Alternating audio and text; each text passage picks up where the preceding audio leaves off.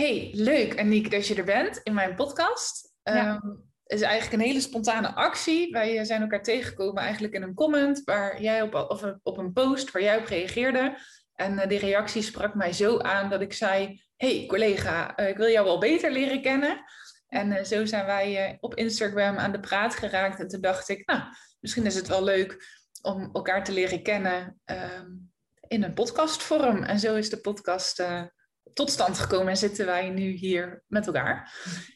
Ik vind het gewoon leuk om te beginnen, voor ook de mensen die mij volgen en jou misschien nog niet, dat je gewoon even begint met, en het hoeft niet een hele mooie gladde pitch te zijn, maar wat vind je leuk om over jezelf te vertellen, heel kort. Ja, dat ze je even een beetje leren kennen. Ik denk dat dat wel leuk is, toch? Ja, denk ik ook. Nou ja, ik ben dus Aniek Wendt, werk 7 jaar als hondengedragscoach. Ik ben best wel out of the blue begonnen, in de zin van, ik was eigenlijk heel bleu, maar ik dacht gewoon, ja, we knallen hem erin. Dat heeft zijn voor- en zijn nadelen. Het voordeel is nu dat ik een hele tas vol met ervaring heb. Dat heb je altijd na 7 jaar. En wat ik eigenlijk het allerliefste wil, weet ik nu, is gewoon kennis in hondenland verkrijgen die beter is dan wat je nu vaak vindt. En, maar vooral misschien wel het blikveld van mensen verbreden. Perceptie verbreden, zodat we vanuit onze eigen kracht kunnen gaan nadenken wat nou echt belangrijk is voor een hond in het opvoeden. Dus in plaats van dat ik alleen maar ga zeggen, je moet zo en zo en zo, dat ik echt ook in de psychologie van de mens erbij kan pakken van, wat is er dan eigenlijk nodig? Want volgens mij is we gewoon allemaal nadenken en je hebt de juiste kennis, kunnen we allemaal gewoon verstandige keuzes maken. Dus dat hoop ik te doen. Ja, mooi. Ja. En je raakt dan meteen iets aan waarvan ik meteen denk, daar wil ik iets meer over weten.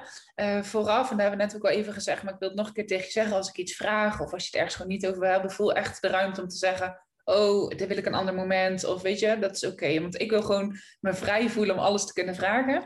Maar dat kan ik alleen als ik weet dat jij ook je grens durft en kan aangeven.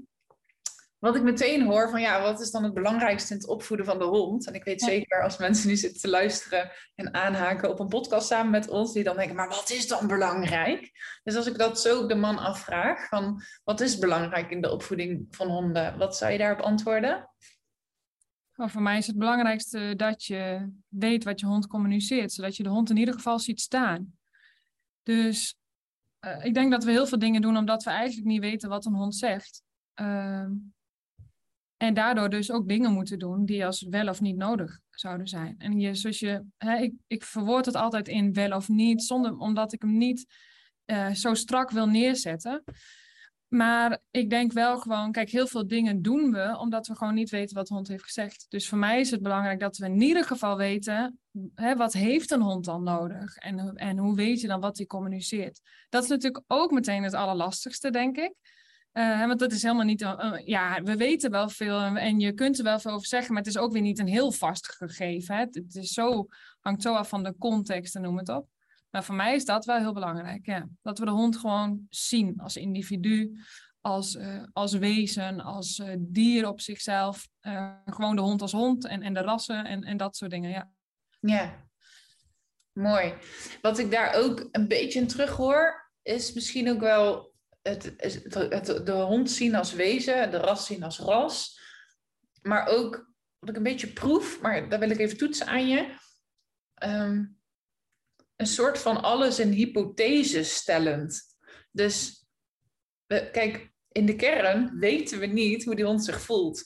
Als jij verdrietig bent, zie ik tranen. En dan kan ik bedenken met mijn empathisch vermogen, dit voelt ze nu.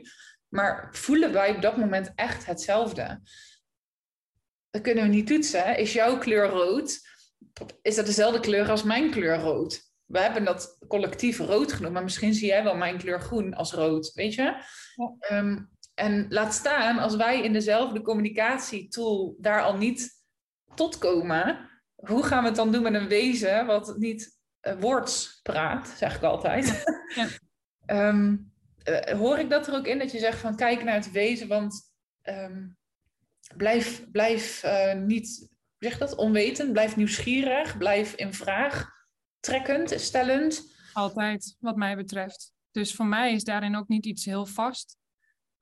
Maar vooral vorige week was ik bezig met een podcast opnemen naar aanleiding van wat reacties op TikTok. En eigenlijk is het enige wat ik kon uitspreken, maar hoe weet je dat dan? Hoe weet je dan dat dat zo is? Hoe kun je, op basis waarvan? En voor mij is dat ook, als ik het heb zoals in het begin, van ik wil zo graag iets bij de mens aanraken, is dat we misschien ook leren kritisch na te denken. Dus nog los van dat we gewoon dingen weten, omdat we er wetenschappelijke onderzoeken naar doen. Denk vooral gewoon na. Hoe weet je dan dat het zo is? En zou het vooral dat vind ik mooi, zou het ook zo kunnen zijn dat het anders is dan wat jij denkt? Ja. En die vinden we natuurlijk lastig. Ja. Ja, en voor dat stukje waar je het nu over hebt, heb je een bepaald bewustzijn bijna nodig om in de hectiek van de dag, in de snelheid van de week, in de chaos van een jaar, heb je soms niet de tijd, niet de ruimte, niet de rust om op dat niveau natuurlijk na te denken, aan jezelf vragen te stellen. En dan is het wel heel makkelijk als die hond toch gewoon vandaag niet meer sloopt. Zeker, dat zou wel mooi zijn. Maar hoe pak jij dat aan? Want dat vind ik echt wel een struggle. Niet zozeer voor mijn cursisten, want dat is helemaal niet mijn doelgroep. Maar wat ik zie, en dan heb ik het vooral over social media. Quick fixes werken wel. Klopt, maar ik vind quick fix zelf ook al heel ruim te interpreteren. Want je hebt de quick fix van we doen een lijn hoog in de nek en dan loopt hij wel keurig mee, terwijl hij dat eerst niet deed. En dit neem ik even als voorbeeld, maar dat zien we natuurlijk veel in filmpjes en dingen voorbij komen. Waardoor het lijkt dat die hond binnen een paar seconden goed loopt en niet lijkt. Dat doet hij ook. Weet ik ook uit ervaring. Maar ik denk wel dat quick fix ook wel kan als je op een andere manier traint. Want ik weet niet hoe het met jou zit, maar soms doe ik dingen en dan zie je gewoon eigenlijk dat die hond heel snel het totaal anders kan doen. Kijk, en ik denk als je het over verlatingsangst hebt, over slopen, over noem het op, dat je eigenlijk altijd in het langere termijn komt, omdat er dan, omdat je ook op intern niveau iets met de hond moet gaan doen. En als je het hebt over een vaardigheid aanleren of noem het op, dat kan ook heel snel gaan, dankzij de kwaliteit van de hond. Ja. En heb je recent daarom? Ik heb er namelijk een heel recent voorbeeld van, heb ik gezien. Van een quick fix op een hondvriendelijke manier die echt meteen voor die hond het verschil gaf. Heb jij er één paraat? Anders ga ik die van mij gewoon delen, kan jij even nadenken. Wil jij ja? Eens? Ik had een oproep geplaatst voor een ochtend content schieten met mensen die dan gratis van My Perfect Tricol les kregen. En daar kwam een ridgeback voorbij. Uiteraard komt daar een ridgeback voorbij. En die was echt wel heel hoog in zijn energie. Het verhaal was liever niet met reeën, want dan kan hij wat uitvallen. Alleen, maar zij had best wel veel controle. Dus met naar binnen komen, kort aan de lijn. De lijn, dat was zo'n verstelriem, zeg maar, met clipjes, maar helemaal op zijn kort. Zo kwam zij binnen, dus die hond in de lijn. En dat snap ik, hè? Je komt op een vreemde plek, je vindt het ook een beetje spannend. Dus dan ga je natuurlijk heel veel controle pakken. Nou, toen was de les een beetje op gang. Dan gaan mensen ook een beetje zakken. En toen zei ik, weet de lijn eens wat verlengen. En iedere keer ook als ik iets daar ging neerzetten bij haar plekje, of als ik iets dichter bij haar wou doen, of weet je wel, dan ging die hond weer zo naar mij toe, meteen zo bam in die lijn. En toen zei ik op een gegeven moment tegen haar, als ik nou zo meteen weer naar jou toe kom, zou je dan eens lijn willen geven? Nou, dat deed ze. Toen sprong die nog steeds hoor. Alleen, de vorige keren deed hij mij bijna pijn, was het heel hard. En ze gaf lijn en hij raakte mij amper aan. Dus toen dacht ik, oh, interessant. En vervolgens heeft ze dat nog 3 keer gedaan. En de tweede keer, zeg maar, bleef hij alweer op 4 pootjes. Ging hij alleen aan mijn scheenbeen snuffelen. Dus dat is eigenlijk een hele, die is van heel recent. Waarvan ik denk, oh, hoe jij hem zegt. Quick fix zat bij mij altijd al in negatief en zwaar en lelijk. Maar toen jij zei, ik trek hem breder, dacht ik meteen, maar natuurlijk, wij hebben ook onze quick fixes. En dit was een quick fix, maar voor mij never nooit bedoeld dat hij die les, dit moest gaan laten doen, zeg maar. Voor mij was het, dit gaat hem meer ruimte geven, dit gaat hem meer keuze geven. Het is mooi als dat het resultaat wordt. Maar het resultaat kwam, terwijl ik dacht, dat gaat nooit in deze les per se lukken. Dus het was een per ongelukkige quick fix. Dus daarom moest ik aan die denken. Nou, maar daar kan ik zeker op aanhaken. Kijk, quick fix is voor mij inderdaad bijvoorbeeld ook zulke dingen. Ik moet wel zeggen, ik ben nu al een jaar niet live aan het werken, omdat ik dus in mijn bedrijf andere stappen aan het maken ben. Maar ik heb wel een traject met een klant afgerond en de hond trok gewoon gigantisch aan de lijn, Spaanse truffelhond, en die liep ook gewoon aan een korte lijn van 1,20 meter met een halsband. En toen zei ik, joh, maar als je er nou gewoon een langere lijn aan knupt en je laat gewoon die hond gewoon wel wat meer zijn gang gaan, in plaats van nou, ik ga van A naar Z en dat zit. En toen was het klaar. De hond trok gewoon niet meer aan de lijn. En dan kun je wel zeggen, ja, oké, maar dat is gewoon quick fix. En die vrouw had wel een paar bezwaren. Hè? Ja, maar kan dat dan wel? Maar ik zeg, dat is alleen maar omdat je het altijd zo hebt gedaan. Maar volgens mij is dat ook quick fix. En quick fix, ja, ik heb ook wel eens een quick fix momentje dat ik dacht, zo'n oh ja momentje ook. Hè? Dat iemand iets tegen me zegt of even uitlegt. En dat ik denk, oh ja, nu ben ik er. Ja. Ja. Ja. Maar mooi. Quick fix is ook de andere kant. Maar ik vind het wel jammer ook dat quick fix zo negatief uitgelegd wordt. Ja. Ja. Ja, voor mij is het nu al een eye-opener. Daarom hou ik zo van met elkaar connecten. En op deze manier ook de verbinding aangaan. En dat is misschien ook een mooi lijntje naar hetgeen waar jij op reageerde. Wij werden getagd, allebei in een post van iemand met veel volgers op Instagram. Laten we het gewoon even zo maar noemen. Ja, ik weet niet of ik het mag noemen, dus vandaar dat ik een beetje ware taal praat. Daar werden we allebei in getagd en ik was een beetje door de reacties aan het gaan en eigenlijk gingen mijn haren ook alweer een beetje overeind. Dat ik dacht, Maar ook vooral de positieve trainers of mensen die positieve trainers supporten, die dan zo lelijk doen over waar ze vooral niet moeten zijn. Nou, en toen kwam jouw reactie en echt meteen zo fijne energie en een dik smile bij mij. Want wil je me eens wat meer over vertellen, wat maakte dat die reactie uit jouw vingers rolde? Nou ja, ik word dus... Kijk, ik kom daar vandaan. Laten we dat even op de eerste plaats vertellen. Dus alleen, en ook weer niet. Maar dat is niet voor deze podcast misschien. Maar wat wel interessant daarin is... Maar wat bedoel je met, daar kom ik vandaan? Want ik kan me voorstellen dat iedereen... noemen, maar ik heb ook gewerkt vanuit leiderschap. Maar wel altijd met flink veel meer nuances. Want ik geloof dat ik nooit tijdens een traject heb gezegd, jij moet iets doen omdat je de baas bent. Maar nog steeds geloof ik wel in leiderschap, maar dan persoonlijk leiderschap. Dat vind ik al een heel andere uitgang. Maar niet om... Nou ja, dat maakt niet uit. Maar dus wat er voor mij gebeurd is, dat is voor mij een hele zoektocht geweest daarin, om mij veilig te voelen in hondenland. Nou ja, daarnaast ben ik dus mijn eigen kennis gaan verbreden, waardoor ik nu anders werk dan dat ik deed. Wat ik lastig vind aan die reacties is dus dat je geen veiligheid biedt. Onder andere, dan kom ik op twee punten, denk ik. Ik kom op de mens die een hond heeft en op zoek is naar een hondenprofessional. Als wel dat meisje, en dat ben ik dan, die een jaar of 22 is. Jonge vrouw ben je dan, hè? En die dan eigenlijk supergraag met honden wil werken, de hart op de juiste plek heeft, gewoon daar komt waar ze komt en haar weg begint waar ze die begint.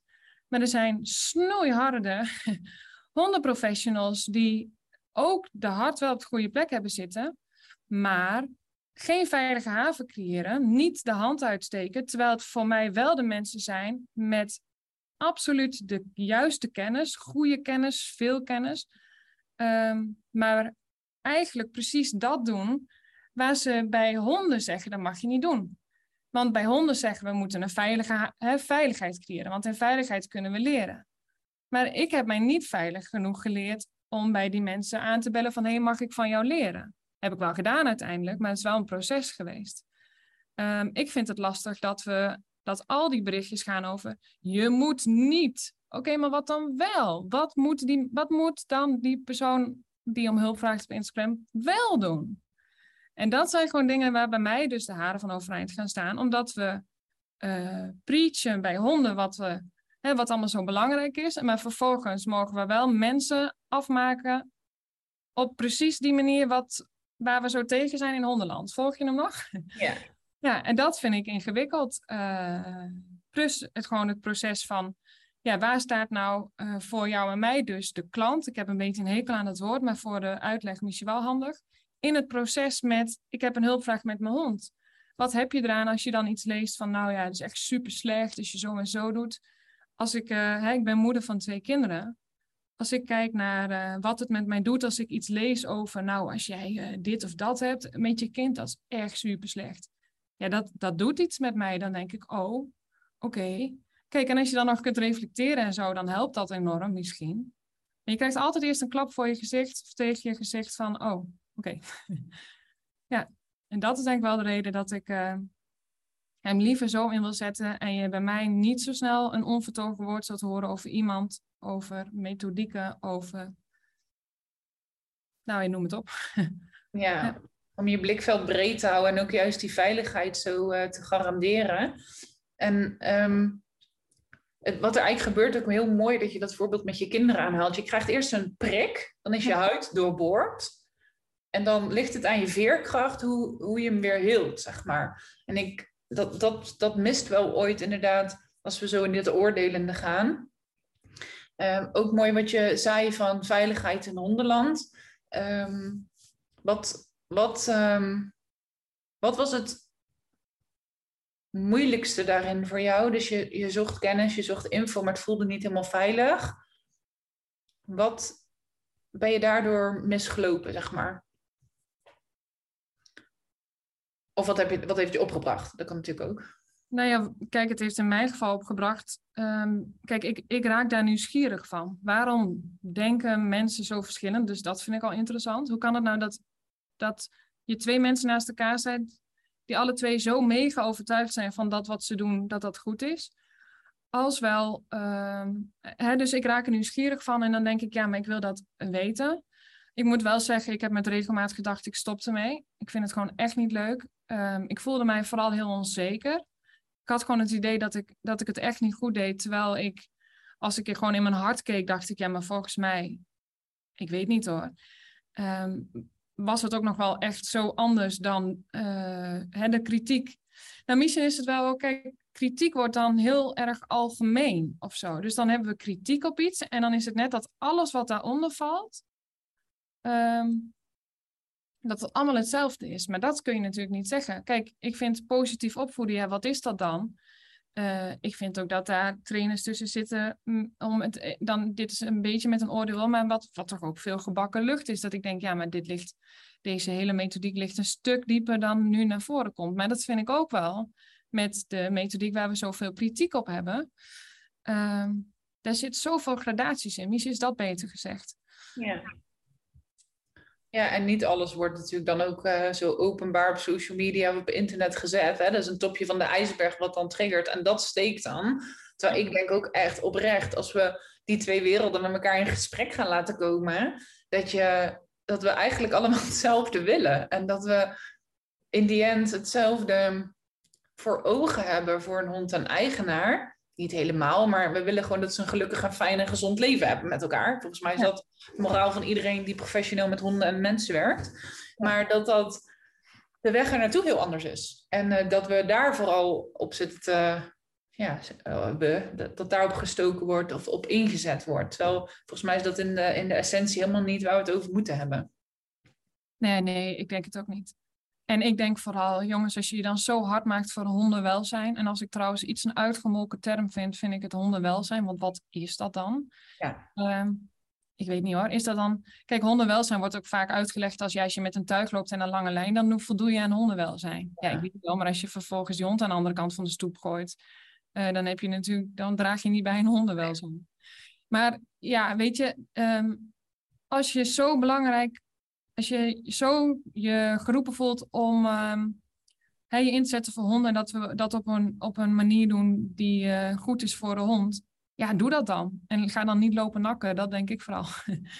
Doe dat dan. Doe dan waar je voor staat. Ja, do your job. Ja, ik weet niet of je dat bereikt met te zeggen wat je dan niet moet doen. Nee, en vooral... De andere kant is er ook, denk ik hoor. Ik bedoel, mijn geluid is nu heel anders. En ik zou niet zo heel snel bijvoorbeeld filmpjes maken op die manier. Maar ik heb 1 reel van dat ik het advies van om je hond met de neus in de plas te drukken, dat ik dat niet een heel lekker advies vind. Nog los van als je Los van alles wat je gelooft. Dus dat had ik op TikTok gedeeld en er komen dan reacties op. Kijk, de mensen die in die andere wereld zitten, die zijn net zo hard als die andere wereld. Dus in welke wereld je je ook begeeft, in beide gevallen word je afgemaakt. En daar ontkom je niet aan. Nee. En dat maakt er niet uit of je nou hondencoach bent, of je bent kindercoach, of je maakt foto's. Ik denk dat het niet uitmaakt. En zeker, kijk, als coach denk ik wel dat het dubbelop is, want in het geval van foto's of zo, ja, die kun je mooi of lelijk vinden. En that's it. Ja. Ja, dat is een meningsverschil. Ja, nee, dat is zeker zo. Maar dat is misschien nog wel leuk om naar terug te pakken. Je had het net zo mooi over leiderschap.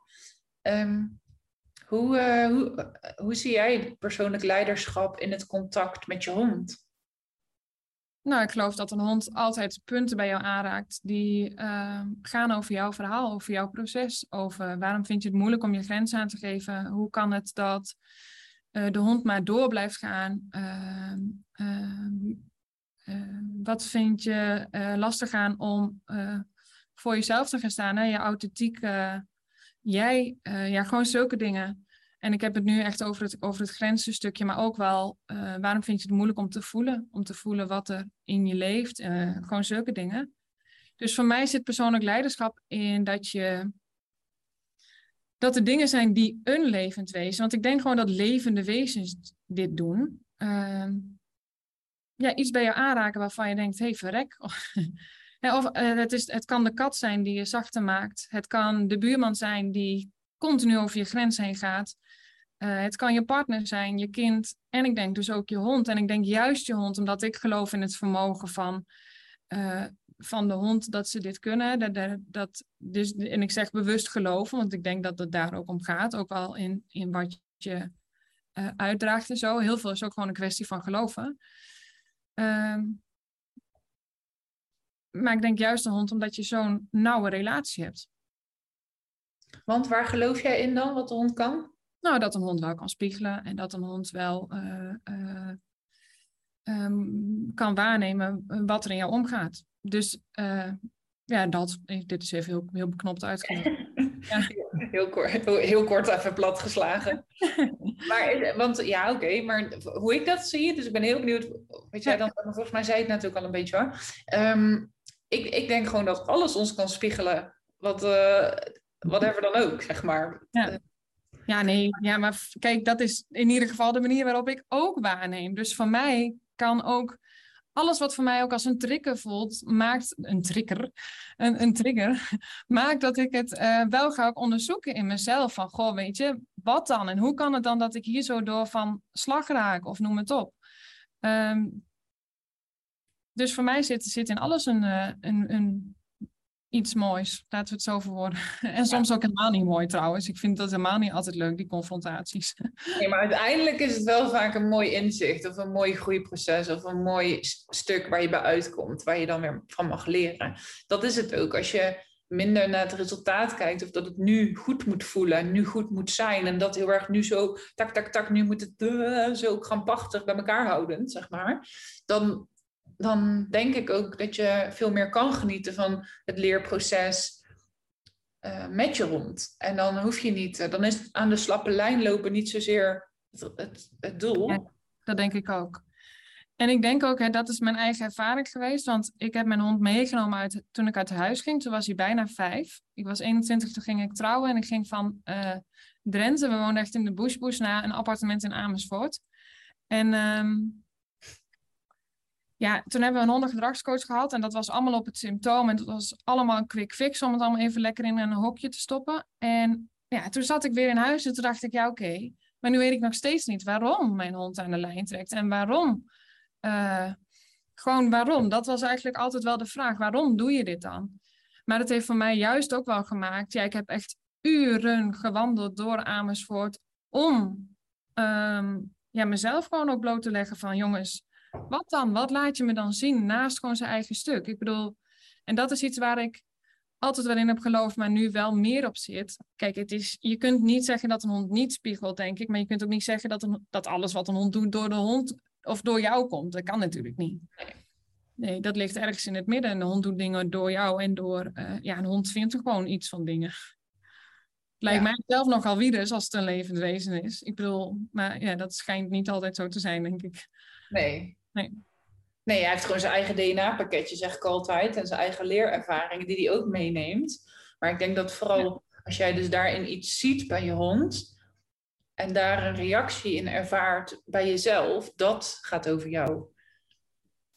En dat gaat voor mij verder als dat die hond spiegelt. Ik vind dat zo... ik weet niet. Zo...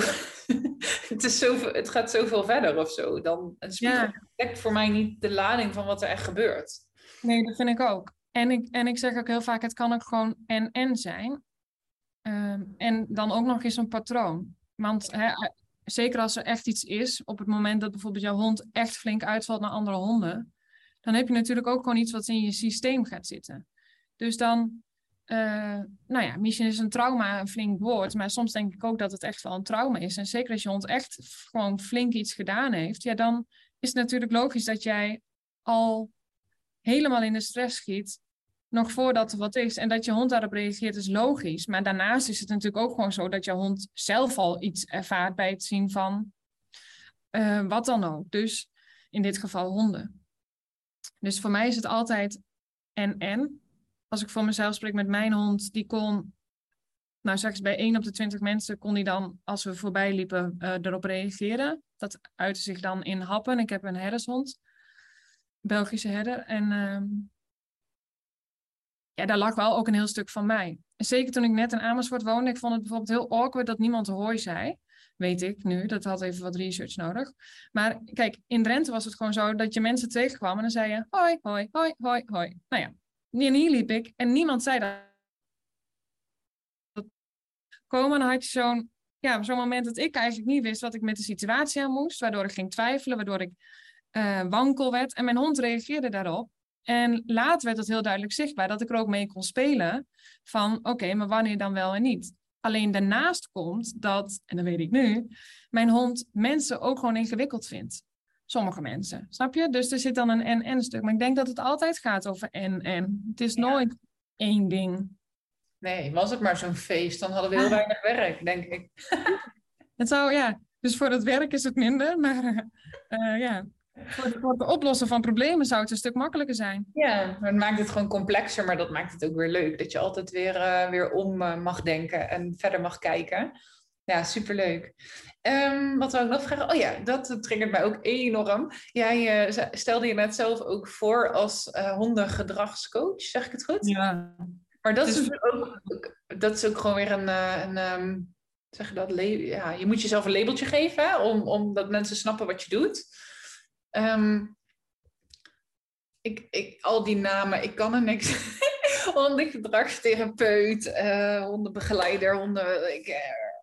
Ik heb nou volgens mij staan hondenopvoedkundige een hond of zo. Dat ik dacht, opvoeden, dat is het meeste wat ik eigenlijk doe. Ja. Want ook hondentrainer, dat is toch alsof jij de hond, zeg maar, traint. Dat is het ook niet helemaal. Wat maakt dat jij uiteindelijk gekozen hebt voor hondengedragscoach? En wat vind jij daar bazaal anders aan als een therapeut? Ja, weet je, voor mij dekt een woord heel vaak de lading niet. Dus dat blijkt uit quick fix of wat dan ook. Dus dan, je komt bij mij altijd in de vraag, wat is dat dan? Het is wel zo, het verschilt een beetje. De laatste tijd zeg ik hondengedragscoach, omdat ik hem iets mooier vind dan hondencoach. En dat zit voor mij gewoon in het gedrag of zo. Het heeft misschien iets meer lading. Maar ik heb ook een hele tijd gewoon Aniek Wendt, coach voor mens en hond. Maar niemand zoekt op mens en hond. Coach voor mens en hond. Dus mensen zoeken naar een hondencoach, hondentrainer... Dus dat is het voornamelijk. En wat ik doe, weet je, dat dekt zoveel meer de lading dan... Ja, ik voed de hond op, maar mijn kracht is wel ook heel erg op het menselijke proces zitten. Soms ook nog wel meer dan in de hondentrainer stuk gaan zitten en vaardigheden aanleren en zo. Dus dat kan ik wel, maar ik vind dat niet altijd even leuk. Dus vandaar hondengedragscoach. Dus eigenlijk verschilt het ook heel vaak. Soms ben ik hondencoach, soms ben ik hondengedragscoach. Nu ben ik hondengedragscoach tijdens deze podcast. En het kan zomaar weer wijzigen, zeg maar. Ja, Ja, en kijk, en eerder heb ik ook wel eens gezien, je was dan 100 gedragsdeskundigen als je van A tot Z alles doorlopen had en je was helemaal volgens het boekje keurig geschoold. En de hondencoaches, dat waren dan de mensen die bij gewoon willekeurig begonnen zijn of ergens een diplomaatje hebben gehaald of zo. Ja, ik weet niet. Ja. Ik weet niet of dat onderscheid er is. Nee. Voor de mensen. Het zijn ook vaak de professionals hier onderling die van sommige dingen een punt maken die... Ja, voor gewoon iemand die leuk een hond heeft helemaal niet aanwezig is. Dat speelt helemaal geen rol, nee. Helemaal niet in vragen is, zo gezegd. Ja, ja, mooi, grappig. Ja, ik was gewoon nieuwsgierig of er een gedachtegang achter zat. Maar het is wat ik al hoor, het beestje moet een naam hebben en ik heb hiervoor gekozen. Ja. Even kijken wat we ook daar nog over zeggen. Ik had net iets, dacht, oh, dat is wel leuk. Nee, ja, het enige wat ik daarover wil zeggen is dat ik... Toen ik Kono als puppy bij mij had, echt ook zo onzeker. En ik had zoveel vragen.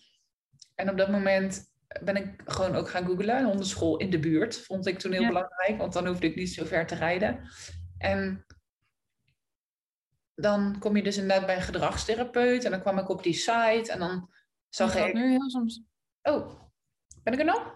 Ja, nu ben je er weer. Oh. In ieder geval, ik ging ook googlen en dan kwam ik op een paar hondenscholen in de buurt. En dan ging ik kijken naar wat is hun achtergrond. Maar dan stond bijvoorbeeld ook, oh, als je hond gedragsproblemen heeft, dan kan ik dat ook. En toen dacht ik, nou, dat is wel handig, weet je. Als ze hem dan als puppy kent, dan zal ze gedragsproblemen ook wel kunnen voorkomen. Dat was een soort invulling die ik daaraan gaf. En ik was ook echt in de veronderstelling dat gedragstherapeut een soort van gecertificeerde opleiding, dus ze mag dat zeggen, zeg maar, was. Voor mij was dat als beginnende hondeneigenaar echt niet logisch dat het dat iedereen dat zomaar zou mogen zeggen.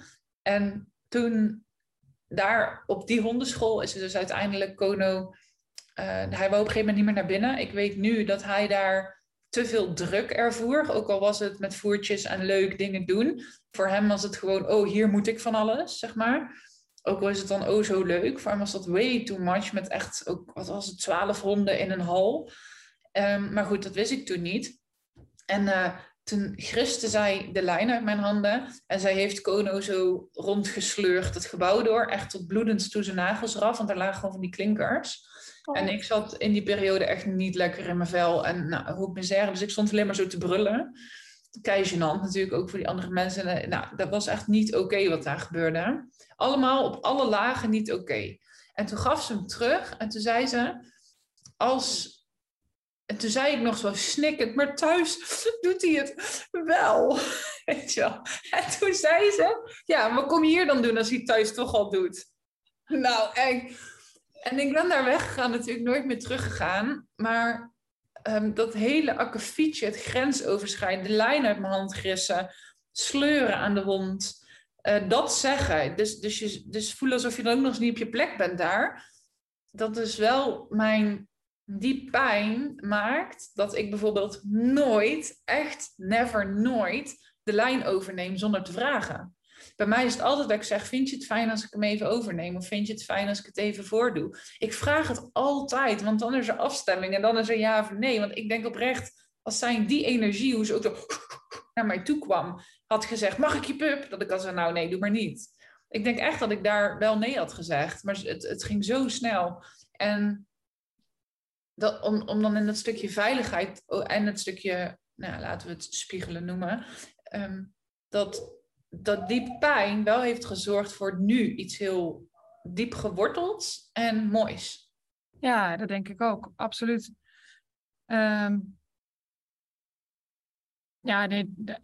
Ik denk het ook. En ik denk ook dat nodig is. Hè? Ik denk dat we daar allemaal ook al een weg in te gaan hebben. En dat blijkt ook. Hè? Want ik bedoel, 20 jaar geleden deden we het allemaal anders.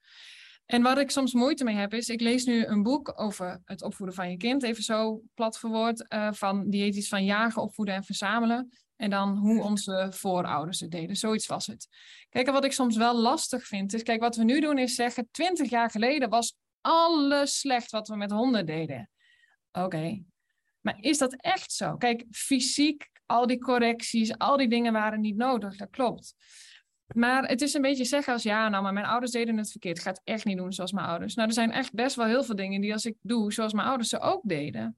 Weet je, ik ben ook hier nu omdat mijn ouders, mijn voorouders en iedereen dat heeft gedaan, waardoor ik nu kan doen wat ik nu doe. En soms mis ik dat een beetje in Honderland. We kunnen zeggen dat niet weer met bepaalde dingen. Maar we kunnen ook zeggen, hé, maar wacht even, dat heeft ons veel gegeven. En ja, dat vind ik een andere insteek. En daarmee hoef je niet goed te praten wat er is gebeurd. Maar het is wel iets wat in onze schatkist zit, in waar we uit putten, zeg maar. Ja, laten we het dan vooral gebruiken, inderdaad. Ja, precies. Kijk, we weten wat we niet willen. En we weten zoveel meer. We hebben inmiddels zoveel meer... we doen zoveel meer onderzoek, maar in het algemeen denk ik... Eerder was een dier ook gewoon een dier. En we kijken al zoveel anders in het algemeen gewoon naar dieren. Ja, ik bedoel, dit is ook gewoon de ontwikkeling. Daar ontkomen we niet aan. Over 20 jaar ziet het er weer totaal anders uit. Ja. Totaal anders, maar wel met zoveel weer meer wortels, denk ik, op wat we nu aan het bouwen zijn. Ja, ik hoop ook vooral met wat minder honden, als ik er inbreng mag geven. Als ik een verzoekje in mag dienen, dan zou dat wel van mij een verzoekje zijn. Ja. Want dat is ook waar ik er net nog, ik had wat dingen opgeschreven, maar over dat hondenwelzijn. Er is hier, ik zal het niet verder over, ik ken iemand die was in, wat was het, Spanje op vakantie met de camper. En daar kwam de hele tijd een hond bij hun restjes eten. Een grote hond.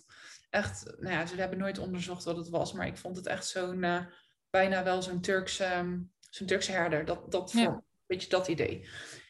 Maar dan echt in de mix, maar die grote. En die kwam wild eten, ze vonden hem helemaal fantastisch. Uiteindelijk lag hij ook in die camper met hun te slapen. Wat hebben ze gedaan? Die hond mee naar huis genomen. Gered. Hondenwelzijn vergroot. Hun gingen maandag met z'n tweeën werken.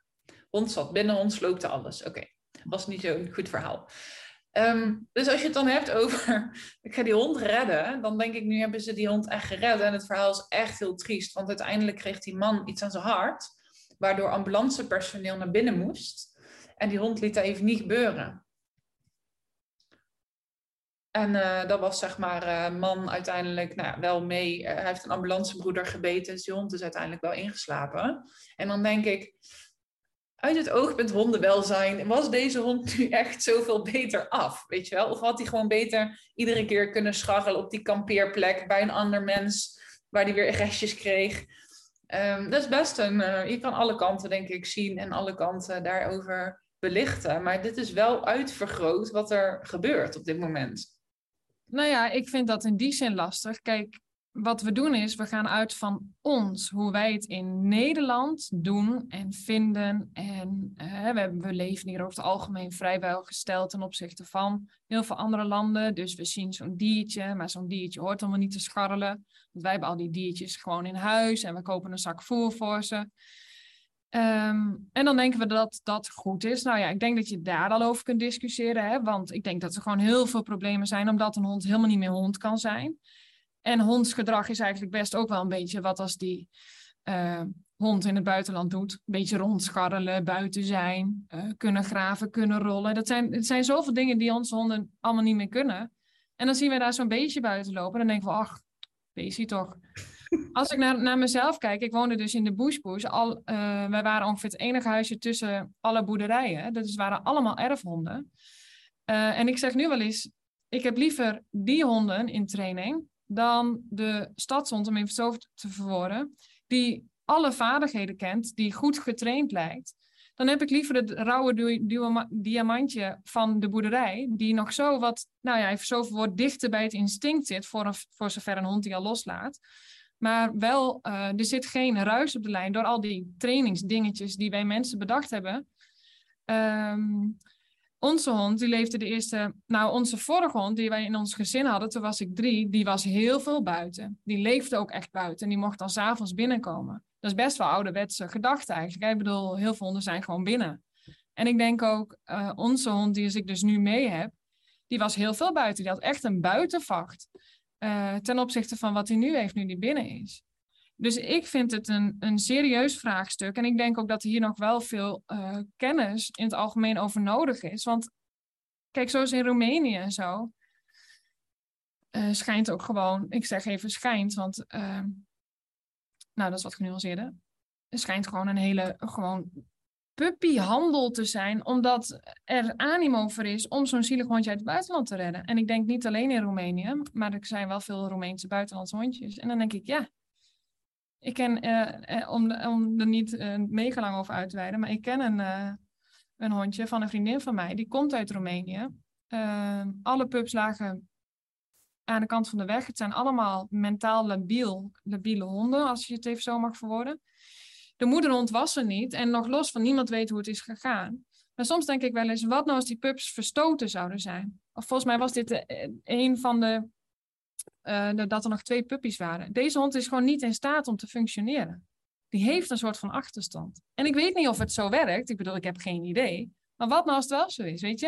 En het is allemaal zo mooi bedoeld om het allemaal te redden. Maar ik vind het een hele lastige kwestie. Ja. En zeker ook voor de mensen die dus kennis hebben van fokken, goed fokken. En ervoor zorgen dat wij hondjes in Nederland op onze manier kunnen houden. Met goed consolideren en alles erop en eraan. Ja. Ja, en dat is ook gewoon dat we die cruheid niet meer kunnen zien. Ik ook niet hoor. Ik ben dan leuk vogels in de tuin aan het voeren. En Izzy is nu bij mij. En als die er dan naartoe rent, dan denk ik, oh nee, niet die duif. Want dit vind ik leuk. Ik vind het leuk om duiven in de tuin te hebben. Ik wil niet van jou een moordmachine zien. Maar daarmee ga ik natuurlijk helemaal weg van de essentie. Ja. Wat ze gewoon ook is. Een roofdier. Ja, maar dat vind ik ook. Kijk, ik vind ook een natuurdocumentaire vind ik lastig. Ik moet wel zeggen dat ik daar wel iets veranderd in ben. Maar over het algemeen, hoe zeg je dat? Scrollen kun je niet doen. Maar dat je zo... Omdat ik gewoon denk, ja, dat hoeft niet te zien. Dus ik hou van natuurdocumentaires. Maar dat zo'n leeuw, zo'n gazelle afslacht. Dan denk ik, ja, wel een beetje sneu. Rationeel kan ik daar wel bij. Maar ja, en ik denk dat dit het grootste probleem is. Kijk, dit vind ik dus wel mooi aan... zonder een naam te noemen. Maar wat ik wel mooi vind, is dat er methodieken zijn die zeggen... ja, je hond heeft er niks aan als je hem zielig vindt.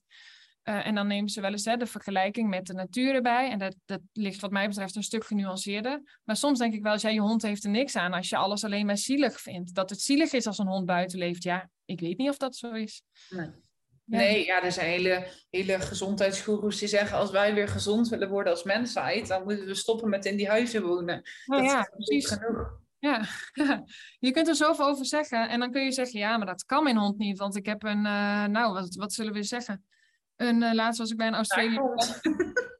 Ja, dat. Maar laatst was ik bijvoorbeeld bij een Australian Kelpie of een tijd geleden... en die had bijna geen ondervacht meer. Ja, dan snap ik het. Maar dan is natuurlijk het probleem niet dat zo'n hond niet naar buiten kan... maar dat er zo doorgefokt is dat die vacht niet meer klopt. Dat is een heel ander vraagstuk. Ja, zeker. Ja. Mooi, hè? Hey, je noemde net ook nog een stukje traumatisch. Het gaat ook in de mensensysteem zitten. Doet ook iets met jou. Dat stukje wil ik even op terugpakken... Want jij geeft aan dat je een periode lang in Amersfoort hebt gewandeld met een uitvallende hond en wat het ook met jou deed. Heb jij een heel concreet voorbeeld van dat het ook in jouw systeem is vast gaan zitten? En dat je daarmee aan de slag bent gegaan? Nou, ik denk voornamelijk, mijn hond die heeft dus de eerste 4 jaar op een erf geleefd. En ja, als er mensen kwamen, dan blafte die. Daarvoor hadden we hem ook. Dus dan ga je naar een appartement. En eigenlijk heeft hij zich echt wonderbaarlijk aangepast, weet ik nu. Maar ja, wat gebeurt er? De bel gaat, de hond blaft. Alleen dan in een appartement. Dan is het storend, dan heb je in één keer buren.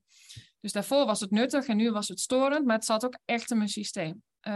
Dat kwam ook omdat ik te horen kreeg dat het aan mij lag. Je bent niet zelfverzekerd genoeg en dat komt omdat je zus en zo. En toen dacht ik, ja, maar is dat echt zo? Ik ben nooit 100% zelfverzekerd. Maar het was ook niet zo dat ik dat ik het helemaal kwijt was. Maar het zat wel zo in mijn systeem dat ik zelf ook overal op reageerde. Ik stond echt aan, zeg maar. Mijn hele systeem was gewoon gericht op dat mensen zouden kunnen aanbellen, dat er een auto stopt. Dus het zat wel zo in mijn systeem. Ja, ik denk dat wel... Nou, trauma is een zwaar woord, maar ik vond het echt lastig als er visite zou komen. Mijn hond doet niks, dat kun je nooit zeggen, maar... Hè? Maar hij was wel, ik bedoel, het is wel gewoon een grote herder die wel op je af komt stormen. En die het zowel spannend als leuk vindt. Dus het is onvoorspelbaar. En het verschil voor mij heeft gemaakt dat ik daar steeds meer met helikopterview naar kon kijken. Waardoor ik mezelf uit de situatie haalde. En daardoor is het veranderd. Dus nu blaft hij, maar nu denk ik altijd, ja, je blaft. Kijk, soms irriteert het me, maar dat zegt wat over mij. En heb je ooit in dat proces nagedacht, ik ben gewoon nieuwsgierig hoor, van nou, is dit wel de plek nu voor hem of moet ik hem terugbrengen naar mijn ouders? Nee, eigenlijk niet. Omdat, kijk, hij heeft het gewoon nooit geleerd. Wij hebben hem nooit begeleid, überhaupt. Hè. Dit zeg ik ook altijd in mijn online training en zo van, kijk, er zijn zoveel dingen die je leert op een hondenschool, maar er zijn ook zoveel dingen die je niet leert. Want je leert eigenlijk niet hoe je moet omgaan met de visite die binnenkomt. Je leert wel dat hij kan zitten, maar niet... Terwijl dat toch echt dingen zijn waar je dagelijks mee in aanraking komt. En onze hond, ja, we hebben het hem nooit geleerd. Dus die vond daar wat van. Dat bouwde zich op en die dacht gewoon, nou ja, dan stier ik erop af. En dan maak ik heel veel lawaai en dan ben je niet wel onder de indruk. Nou, dat waren mensen ook. En waarom heb ik daar niet over nagedacht? Ik heb hem bewust meegenomen uit huis. Omdat de match met mijn moeder niet was. Mijn ouders zijn gescheiden, mijn moeder zou overblijven. Wij waren allemaal puber. Dus uiteindelijk gaan wij uit huis, zit mijn moeder met de hond. De hond is best wel zeker van zijn zaak. Het is gewoon een hond die weet waar hij voor staat. Dus je moet er wel een beetje tegenop kunnen knallen. Even zo verwoord. Je moet gewoon... hij heeft wel assertiviteit nodig. Misschien is dat wat genuanceerder verwoord. Mijn moeder vindt dat lastiger om te geven. En daarnaast, ik deed altijd alles met die hond. De puppytraining. Het was altijd al een beetje mijn hond. Het is een groot gevaar, want er was altijd een grote tuin. Dus een grote tuin maakt dat je hem niet hoeft uit te laten, toch? Zeggen we. En ja, hij was gewoon gefrustreerd. Hij knabbelde aan de tafelpoten en zulke dingen. En ik kon het niet altijd opvangen. En dan zei ik, ja, dan moet je fietsen en wandelen. Maar dat was dan spannend of dat lukte niet. Dus zijn leefstijl ging veel beter pas toen als ik hem meenam in Amersfoort. En de leefomgeving. Ja, je zou kunnen zeggen van iedere hond heeft toch baat bij zo'n fantastische omgeving dan in Drenthe. Met de rust en de natuur. Maar ik denk dat je daar dus wel heel erg over kunt discussiëren. Want mijn hond kan echt heel gemakkelijk prikkels van zich laten afglijden. Voordat hij vol zit moet er ook wel wat gebeuren. Ach, hij is wel eens wat onzeker. En nu is die een oude man is helemaal. Maar het is niet zo dat het invloed op hem heeft, snap je?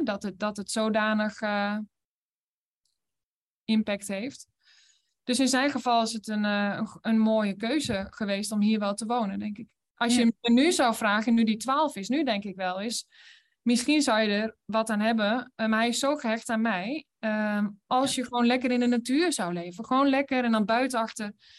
Even met een labeltje geven, maar achter mijn stiefvader aan wandelen. Die dan lekker in de tuin aan het hobbyen is. Ja, dan denk ik, ja, dat zou helemaal het ultieme leven zijn. Maar toen als hij jong was en van 3 tot een jaar of 8. Ja, ik denk dat hij het helemaal het einde vond dat we zo echt samen aan het werken waren. Ja. Want waar is mij geholpen heeft. Ik bedoel, ik ben bij veel psychiaters, mensen geweest, zelfontwikkeling, alles. Maar ik denk dat hij wel de beste is geweest. Ja.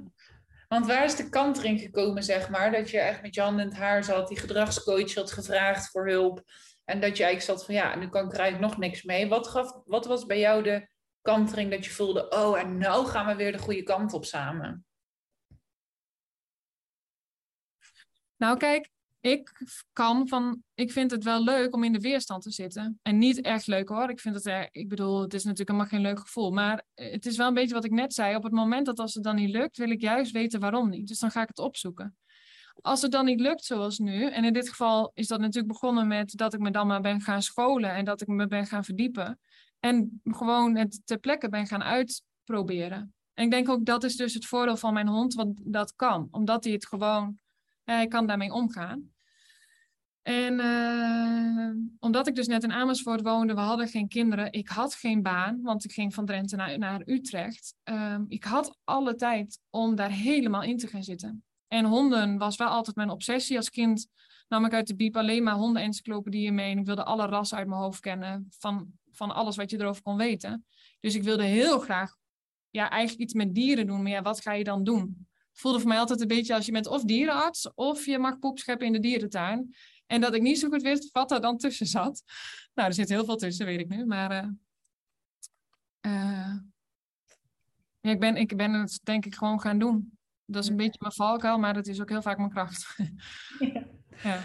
Aldoende leert men, toch? Ja, precies. Ja. Okay. Hey, als je nou... eigenaar bent, een beetje met het handen in het haar, of je bent de toekomstige eigenaar, wat je net zo mooi zei van, wat stralen wij als professionals dan uit En dat stukje veiligheid, en dat je nog vragen durft te stellen over dominantie of over... Ja, het is misschien handig om toch nog eens de slipketting te gebruiken zonder dat je helemaal met de vloer gelijk gemaakt wordt. Wat zou jij, als er mensen te luisteren die dus beginnend hondeneigenaar zijn of toekomstig die op een puppy zitten te wachten of een hond uit het buitenland, wat zou jij tegen deze mensen willen zeggen? Nou, sowieso dat je er gewoon... Als een hond gemiddeld 12 jaar wordt, dan is het ook gewoon, dat proces mag je ook aangaan. Dus ik doe het nu best wel goed met mijn kinderen, maar ik denk dat ik over 12 jaar denk, oh, dat zou ik echt anders doen. Dus ja, ik zou gewoon die zoektocht aangaan. En wat ik wel, wat voor mij het allerbelangrijkste is, dat ik hoop mensen terug te kunnen brengen bij hun gevoel. En op basis van je gevoel kan communiceren dat je, zoals jij, niet overvallen wordt door wat er gebeurt. Want dat is natuurlijk wat er heel vaak gebeurt. Maar dat je kunt zeggen, oh wacht even, dit is de grens. Dit voelt voor mij absoluut niet goed. Nou, was dit misschien een andere situatie? Want je wordt in het leven heel vaak ook overrompeld. En dan is iets al gebeurd voordat je er erg in had. Maar gewoon, als je dan bij een hondenschool... Kijk, we willen naar een hondenschool bijvoorbeeld. Dat is op zich terecht. Maar ga dan research doen. Je hoeft niet per se naar die ene hondenschool bij jou in de buurt. Je mag... kijken. En je mag na één les zeggen, ik vind dit niks, ik wil weg. En je mag een proeflesje meedraaien. Dat mag, daar heb je recht op. Ik bedoel, ik dump mijn kind ook niet bij de eerste en de beste basisschool die ik tegenkom. Dus misschien vooral dat wel. Doe gewoon research en volg daarin je gevoel. Ook al traint iemand positief, maar als het niet matcht met de persoon die positief werkt, ja, volgens mij slaat het dan niet aan. Nee. Gewoon zo. Ik zou vooral research doen en daarin altijd je gevoel... gaan volgen. En dan is natuurlijk wel de vraag, ja, als je research gaat doen, dan kun je ook bij X of Y uitkomen. Maar soms hoort dat ook een beetje bij het proces. Dat hebben we nu wel duidelijk gemaakt. Mijn proces, jouw proces, laat ook zien dat er dingen tussen zitten die we misschien niet zo hadden willen doen, of dat het ons overkomen is. Of soms hoort het er ook bij. Ja, zeker. Dus eigenlijk ook, wat ik daar nog altijd zeg is, je gaat gewoon fouten maken. Dat is ook wat ik jou hoor zeggen met je kinderen. Eén zekerheid heb je als je aan de hond begint. Je gaat fouten maken. En het is de vraag of je met dat schuldgevoel kunt doorleven. Ja. En 100% goed doen bestaat ook niet. Hè? Dat kan gewoon niet. Dat is net als 100% positief opvoeden. Want ik zeg altijd, kijk, ik probeer het echt met mijn kinderen. Maar ik schiet echt wel eens uit mijn slof. En ik ben echt wel eens geïrriteerd. En ik ben ook echt wel eens dat ik zo dat ik denk, hou op. Ja, dat is niet positief. Je zou kunnen spreken in hondenland van een correctie. Want die hond die schrikt daarvan en noem het op. Maar toch gebeurt het. En ik denk dat dat met honden ook zo is. En echt sinds ik dit werk doe, denk ik wel eens, een puppy is zo hard werken. Ik snap wel eens dat je denkt, oké, ik plak je echt achter het behang nu. En dan ben ik nog best wel lief in hoe ik het nu uitdruk. Ja. Ik denk dat dat er mag zijn. En ik denk dat je dat ook bij jezelf mag laten zijn. Weet je, en ik doe ook wel eens lelijk tegen mijn man bijvoorbeeld. En dan, ik denk dat het de kracht is. Ja, echt. Ik doe het. Nee, jij toch niet? Ik hoop niet dat hij meeluistert. Ik denk dat toe hoor, ze geeft het toe. We hebben het op beeld. Help. Ja. Nee. Ik denk dat dit het leven is. En ik denk dat we bij honden zulke tegenstrijdige dingen zeggen. We zeggen enerzijds het is geen robot, maar anderzijds willen we wel 100% positief opvoeden. Ja, maar jongens, we zijn gewoon mens. Ja. Aan het einde van de dag zijn we gewoon nog steeds een menselijke ervaring aan het maken, waar al die emoties volgens mij bij horen. Ja, zeker. Leuk. Ik denk ook dat het probleem op andere dingen zit trouwens. In het algemeen, ook wat we hier bespreken en over honden wel of niet uit het buitenland zo meenemen en zulke dingen. Ik denk dat het zoveel gelaagder nog is, ook of je een hond wel of niet mag herplaatsen en zo. Het gaat over zoveel meer dan dit. Ja. Ik had hem net gevraagd voor eigenaren, van wat zou je willen meegeven aan toekomstige eigenaren of beginnende eigenaren, maar wat zou je willen meegeven aan waar we eigenlijk ook deze podcast om begonnen zijn, het stukje hondenland en aan de hondenprofessional, dus eigenlijk aan mij, maar ook aan de anderen die er allemaal zijn. Wat gun je ons als hondenprofessional, zou je ons mee willen geven? Dat je je eigen overtuiging aan de kant kan zetten.